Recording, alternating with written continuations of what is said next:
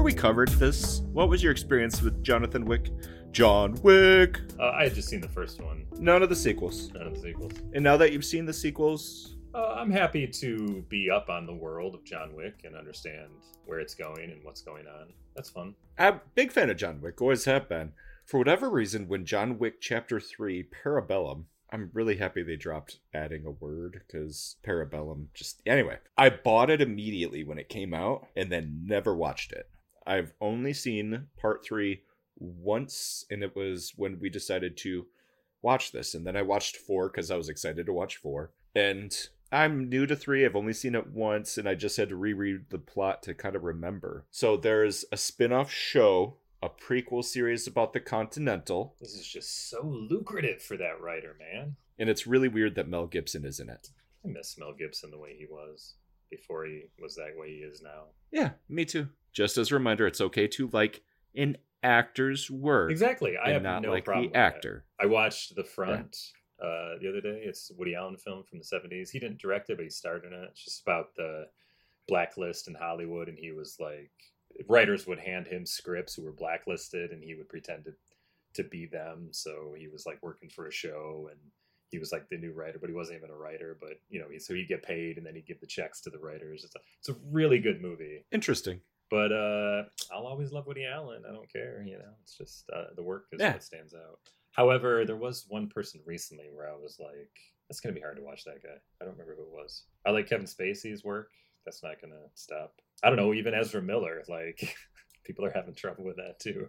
But I'm like, eh, whatever. I think that had more of an impact on the Flash than I think I think it did. I would have personally realized. I was talking to an employee about it, and he brought it up, and it's like, yeah, people do actually pay attention to this, and he wasn't in any rush to see it. I had one more thing before I forget it. Uh, did you see the Dungeons and Dragons movie with Chris Pine? Yes. Did you like it? Did you see it? I did. I saw it. Yeah, we watched it. Let's say how we what we thought of it on the count of three. One, two, three. It was really good. Yes. Chris Pine knows his lane. Do you know what it was as- though? It totally was the fourth Star Trek movie because they're all the original series. The cast they were always going back to the Roman era or the medieval era because that's what I loved about the original series. The shows they're like an hour long. They're hard to watch, but they were clearly like they just were like, "What should we do this week?" I don't know. We have all these sets from these old Errol Flynn movies we shot. Let's just say they go back in time to the medieval era. Okay. I just felt like that he was Captain Kirk, like Michelle Rodriguez could have totally been Spock, you know, like the little the magic kid could have been Chekov. All, everything just fit, you know, Hugh Grant was Khan, you know, whatever. I don't know. It was like this totally could have been a Star Trek film. But I think that's why it was funny, you know. And it worked. yeah, he knows his lane, you're right. Off topic, but The Good, the Bad, and the Ugly Yeah. has a Korean remake called The Good, the Bad, and the Weird. Have you seen it? I started watching it and then I turned it off. I'm sure I'll try it sometime. Right. I just want you to know it exists. Hmm. anyway, John Wick, chapter three. we see all of the people come back together for John Wick being on the run. everybody. These movies, with their style, with their long open shots that you can clearly see the action, they make it hard to breathe. And so, like, y- this first section of the movie is just him fighting against other assassins trying to take him out. When he's finally in the clear, you do take a breath. You were tense, and then you get to. the thing that stood out the most to me uh this this one's a little the crack started to show in this one i felt like it just got a little too in its own head we know we're cool we know we do great cinematography but you gotta dial it back a little bit like they went a little too much they put fluorescent lights on fucking everything the steps to the new york museum or the new york library do not have fluorescent lights on them every step of the what? but it looks cool on film. I I'll give you that. It looks great.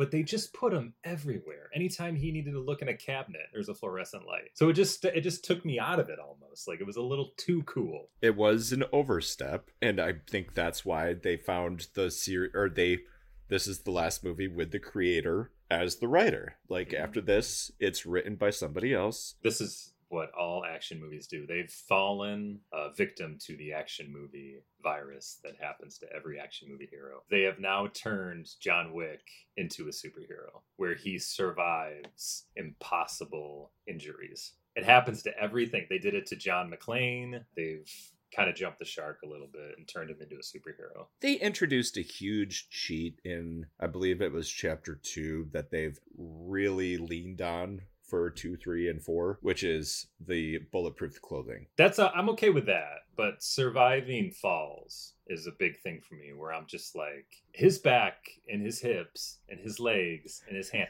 like he's dead. Oh no, he's okay. He's fine. Don't worry about it. He'll just stand up. He'll fall three stories. Not only fall and hit the pavement, but he'll he'll bang off this. He'll bang off that. He'll bang off this. He's fine. See, those didn't bug me as much as one of those bullets should have fucking hit him. The magic bulletproof clothing stops it every time, and They always do it. They always turn the action everyman action heroes into superheroes if the if the thing goes long enough, if the franchise goes long enough. movies that have memorable scenes that stick out in your head. Like the most memorable scene in this is in the library for me, and I'm sure there's others. The dogs are amazing, but when that giant tries to take him out in the library, that fight was is good. awesome. That's the stuff I love about the John Wick franchise, and that's why when he's just on a killing spree, I, I appreciate that he's reloading all the time. It makes it a little more real, but it's just too much, and I'm bored. I was so bored in this movie. I get it, the choreography's good. Can you just shorten the scenes? Like, let's move. Yes, it went on a little. too much. I feel like that happens a little bit in four, but I feel like it's better balanced. Okay, good. So the plot of this movie is John Wick has been excommunicado. Excommunicado. He travels to a faraway place to find somebody that can change that rule. The the person above the high table. So he's essentially the Supreme Court. I guess so. Yeah, there's only one. That, but he's like a king. He's not a court. Like he's like a king. Well, it's a different guy in four. There's somebody they elect. Oh, I don't know. Don't tell me that. I haven't seen four. Oh my god.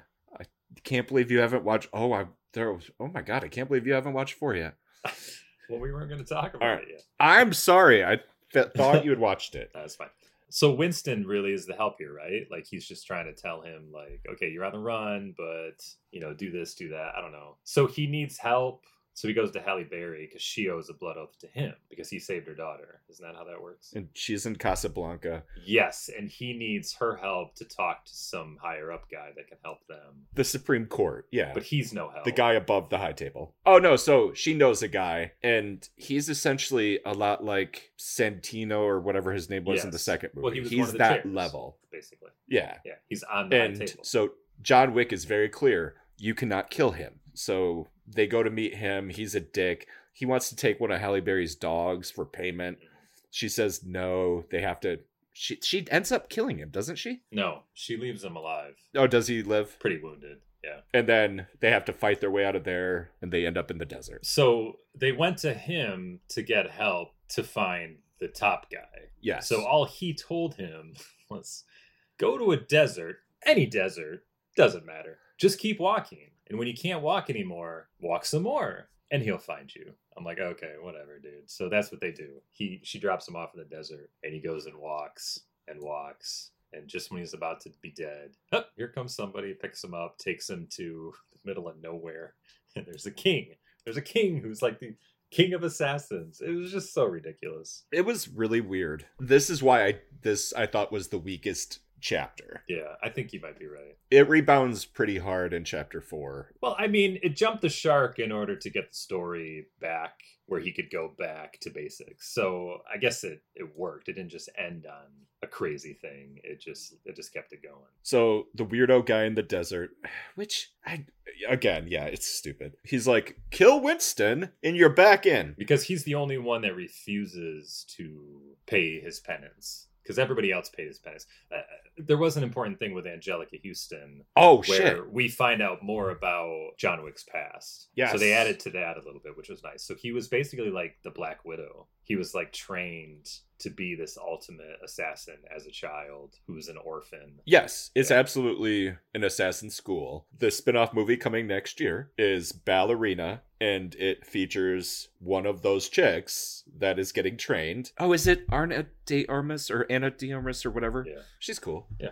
Um but it happens between chapter three and chapter four, and so we're getting a John Wick cameo in there. Okay. But yes, we find out that he was part of is it Belarus? The Belarusian mob, and that's his birthright, and that's where he was raised. He's running for his life from this bounty, but he also has a, a, an ace up his sleeve where he was a part of this family that trained him and he like has a, a something that's like they have to follow the rules if he hands this cross to them they have to offer him safe passage that's what he ends up getting that's how he gets to casablanca but the high table still comes after every single person that helped him out including laurence fishburne who uh uh, we met in the second movie, right? Did we even talk about Laurence Fishburne? We didn't talk about him at all. Yeah. Oh my god! We had a big Matrix mention him at all, reunion. because he has this. I think the stupidest part of that movie is that there's a homeless mafia. you guys got money, you got power, and yet you want to live on the streets. All right, fine, that makes a lot of sense. Uh, so Fishburne helps him out in number two. So then everybody has to like pay their fealty, as they say, to the high table for their uh, helping of John Wick, who's someone who's excommunicado. So Winston's the only one that doesn't, that refuses to give up his post, though, right? They're mad at Winston because he gave him an hour and didn't shoot him on the spot. They're mad at Laurence Fishburne because he gave him the gun that killed San. Is it Santino. Santino? I could Santino, yeah. And then they're mad at Anjelica for giving him passage to Casablanca. Yeah. Even though she was honor bound to do it, they don't recognize Yep. that though. They cut up Laurence Fishburne. Seven slices for the seven bullets he gave him. They put a hole through Anjelica Huston's hand. Yeah, Winston. They were going to kick Winston out and kill him. Is what it sounded like. Like he wasn't going to be the land manager of the Continental anymore, but he didn't want to do that. So the the king gives John an order, like, "Okay, I'll let you back in our good graces if you kill Winston, who's the only one that refuses to pay." So he agrees to that. But when he's faced with Winston, they both realize they're friends and they have respect for each other. This is why Winston gave him an hour, and this is why John is refusing to kill Winston when the high table girl comes back, who's like the judicator. Yes, the adjudicator. So then Winston says, I I'm not leaving. You'll have to fight us. Is this the first time we see the High Table Army? Yeah, I love that they show up in a bus. Seemed pretty comfortable. Do you think they were watching a movie on the way? Yeah, I would think so. And what I really liked is that they had hardcore armor on. Mhm. And it was really fun to watch John have to get over that. They were armored to the teeth, and so he had to find cracks in the armor to shoot or stab. Yeah, I did like that. That was good. Uh, and this is when Reddick, the concierge, you know, he gets to kick Yeah. ass while Ian McShane's Winston just hangs out in the bowl. It's pretty comical Yeah. kind of time, you know. It goes on a little long. And then the Judicator sent her sushi chefs, who are like the ultimate assassins, I guess, next to John. I'm just blowing through this movie the way John Wick blows through 20, 40 people. So the Judicator is like, oh, I understand. Winston, you were just trying to show a feat of strength to show why you belong as the leader of the Continental still. The High Table accepts this. We'll stop the war. But what to do about John Wick? And this is what I don't think is a good character turn for Winston is that he says, "Oh well, John Wick must die," and then he shoots John Wick and knocks him off a building, which John obviously will survive. It's a good uh, reason for him to turn on him because he's trying to save his own ass. I get that, but Winston was stupid in that moment and to think that he could kill John Wick because he won't. And he'll also only anger him the way he's watched everyone anger him before as well knowing that it will result in his ultimate demise. So why would he do that? I think, long story short, what we're looking at was a setup from the start. The biggest problem with that double cross is that he's wearing bulletproof clothing. But he just knocked a man off like a third, fourth, fifth story building to the pavement, knowing he would die. Oh, he'll survive that. Like that's dumb. Yeah. Why would you survive that? So he's wearing bulletproof clothing, so there was John's decision to go over the side. I consider it a controlled fall. No, no, and I didn't like it, and it's a reason that I think three is one of the weaker parts. All right, something I need you to pay attention to, right. and this is for you as well, audience. When you watch chapter 4 Mhm. I need you to pay attention to the beginning of the movie. I usually pay attention to the beginning, uh, a little bit of the middle, and a lot of the end. The beginning informs the ending. I feel like I'm completely right, and I haven't seen anybody else have the same take. At the end of three, Laurence Fishburne's Pete Homeless Mafia is what rescues John from the street after he fell, after Winston shot him. Yeah, So it's made to believe that he's like, uh, I'm pissed off at the high table because they sliced me up for helping you, John. Are you pissed off, John? Let's take down the high table. And he's like, Yeah. yeah. Which in the original script, it was four lines of dialogue. And then they were like, oh, oh, oh, it's Reeves. Let's just make it a, Yeah. John Wick 4 is almost three hours, and he says 380 words. 410 in part three.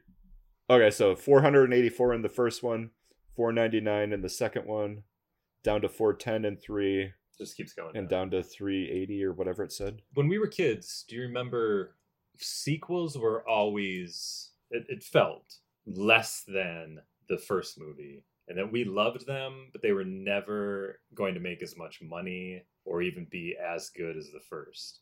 But something happened in the last like 20 years but some franchises the next movie they make makes more than the previous. These movies are uh, the the second one made almost twice what the first one made and then the third one made about three times what the first what the second one made and then now the fourth one has made an ungodly amount of money compared to what they spent on the third i don't know like they quadrupled it almost like how do you do that it's like the fast and the furious movie is the same thing That's worth saying because, yeah, the budget for the first one was between 20 and 30.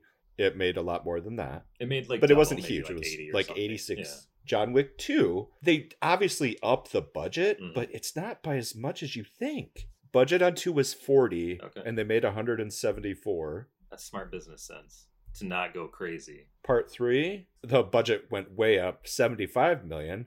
Box office goes way up, 327 million. I I guess the only thing I can think is that it's because the internet and social media is able to bring fandom together like never before. So now everybody can be like, "Did you see that movie? I saw that movie. I can't wait for a new one." And then they talk about it and they pump it up, and then everybody goes and sees it. And that's just something that didn't really exist back in the day. You had people that were fans, but you kind of had to know each other. But now there's a lot of hype that's built through social media that gets people to come out to see John Wick 4, the fourth movie, and it makes $400 million. It is a weird phenomenon. Uh, Spider Man Into the Spider Verse is another example where the next one is the one that's going to make all the money in the world. It's so it's so funny when I want to call it an artistic achievement, and in, in many ways that it.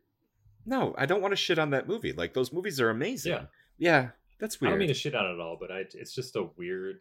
But see, this also feels like the housing bubble, the internet bubble in the late 90s. This seems unsustainable. yeah, and everybody will have a big down to earth moment when all of a sudden this changes again. Making eight or nine of a series does not result in the kind of returns you wanted it to. everything goes in cycles and if we see the studios start to um decouple and start going with i mean i don't want to call barbie original programming but barbie's technically original programming same with oppenheimer like if we start though, seeing more it has that a built-in IP already. You know, the same with Transformers. have we ever talked about the new transformers I don't think so. do you know the twist Uh, I know that the, the the Transformers universe always felt like the X Men universe to me in the movies because they always have to kind of just change things as they go along. You know, they always are retconning things. oh yeah they've i'm sure they've had to retcon a lot to get out of the michael bay hole Yeah, But no, uh, do you care enough No. for me to ruin anything? G.I. Joe shows up at the end. Like, I don't. Or Like like, they basically set up that G.I. Joe could be involved That's in the next one. Yeah, why not? These movies, I haven't. I own Bumblebee and I still haven't watched it, But but that was a good one. I liked it because it was a standalone. But that, but that right there says that oh, Bumblebee came to Earth even sooner than we thought. You know, he was already around. I believe this new one is a sequel to Bumblebee. Like Bumblebee was the '80s. This new one is in the '90s, and I think they briefly mentioned something that happened in Bumble. This, yeah, this is exactly the X Men universe where they did those first three, and then First Class brings it to the '60s, and then they started following. Okay, well, this one's '70s, '80s, '90s now. It's like a soft reboot within a universe that still exists. Yeah, essentially. Until you could just be like, yeah, fuck Michael Bay. None of that stuff counted. I mean, I, I I liked them all for what they were. I didn't care. I mean, I haven't watched them all still. Like, I need to do that at some point. I think I've seen them all except this new one. And uh what else did I see? Um oh, like we got like maybe a half hour into the Avatar movie, but I just do not care. My kids were like, "This is boring." I said, "I know, man. The dialogue sucks, and I don't care about these like creepy sexualized blue creatures. Like it's just Yeah. weird. Can you imagine being a computer artist on that film and like, all right, look how the uh-huh. tail just like scooches right up to that bare ass. it's, It's just A movie I don't see myself watching again. And watching it with your kids, I'm like, this is just like soft core. The way they're dressed, I can't watch this with my children. And Cameron's like, no, no, no, they're a race of people and they're aliens. It's totally fine. I'm like, no, it's kind of perverted. It's bizarre. It's weird. Weird. I mean, I didn't I didn't go that place with it, but it's also a movie I don't think I'll ever watch again. Here's this It once teenage girl, you know, played by Sigourney Weaver, and just the way her hips and like, oh, just Hey, the hey, smallest amount just- of like things covering her boobs, and I'm like, Just "All right, admit that you wanted to fuck the blue thing. No, it's fine. What I admit is that they want you to want to fuck the blue things, and that's Then why didn't I want to me. fuck it? I didn't want to fuck it, Aaron. That's my point. Only you wanted No, to fuck it. I didn't want to, but I knew that they wanted me to. That's what I'm saying. yeah, I could see James Cameron doing that. Yeah. Oh, Uh, oh, that's a great. I think that's a great natural ending. yeah, there you go. Uh, do you have any closing thoughts on the first two John Wick sequels? Uh, no, I'm kind of done with it though. Like, do I have to watch the fourth one? Yes. All right. I think they're fine, but I don't feel like I'm missing anything. I feel like I can leave this world as it is. So just watch four. I will. I'll Okay. have to now. Now it's homework. Yeah. Thanks. yeah, this will be homework, and that's fine. I hope you tune in next time as we talk about John Wick Chapter 4, whether Aaron likes it or not. As always, remember to tell at least one other person about our podcast so people will start fucking Yeah, listening. but you won't find us on Twitter anymore, though, right? Is that right? Or X, X. We're taking a break from Twitter or X or whatever the fuck you want to call it. We're on Threads, we're on Facebook, we're on Instagram, we're on Tumblr. We have a link.tree that has all that and an easy way to check out current episodes. We're on YouTube. If you're listening to us on YouTube right now and you've gotten to the end of the episode, you have to leave a comment. We need to know that you're making it through to the final part of the episode. That's all. Peace out. Okay. All right, I'll talk to you later. Bye. Bye, everyone.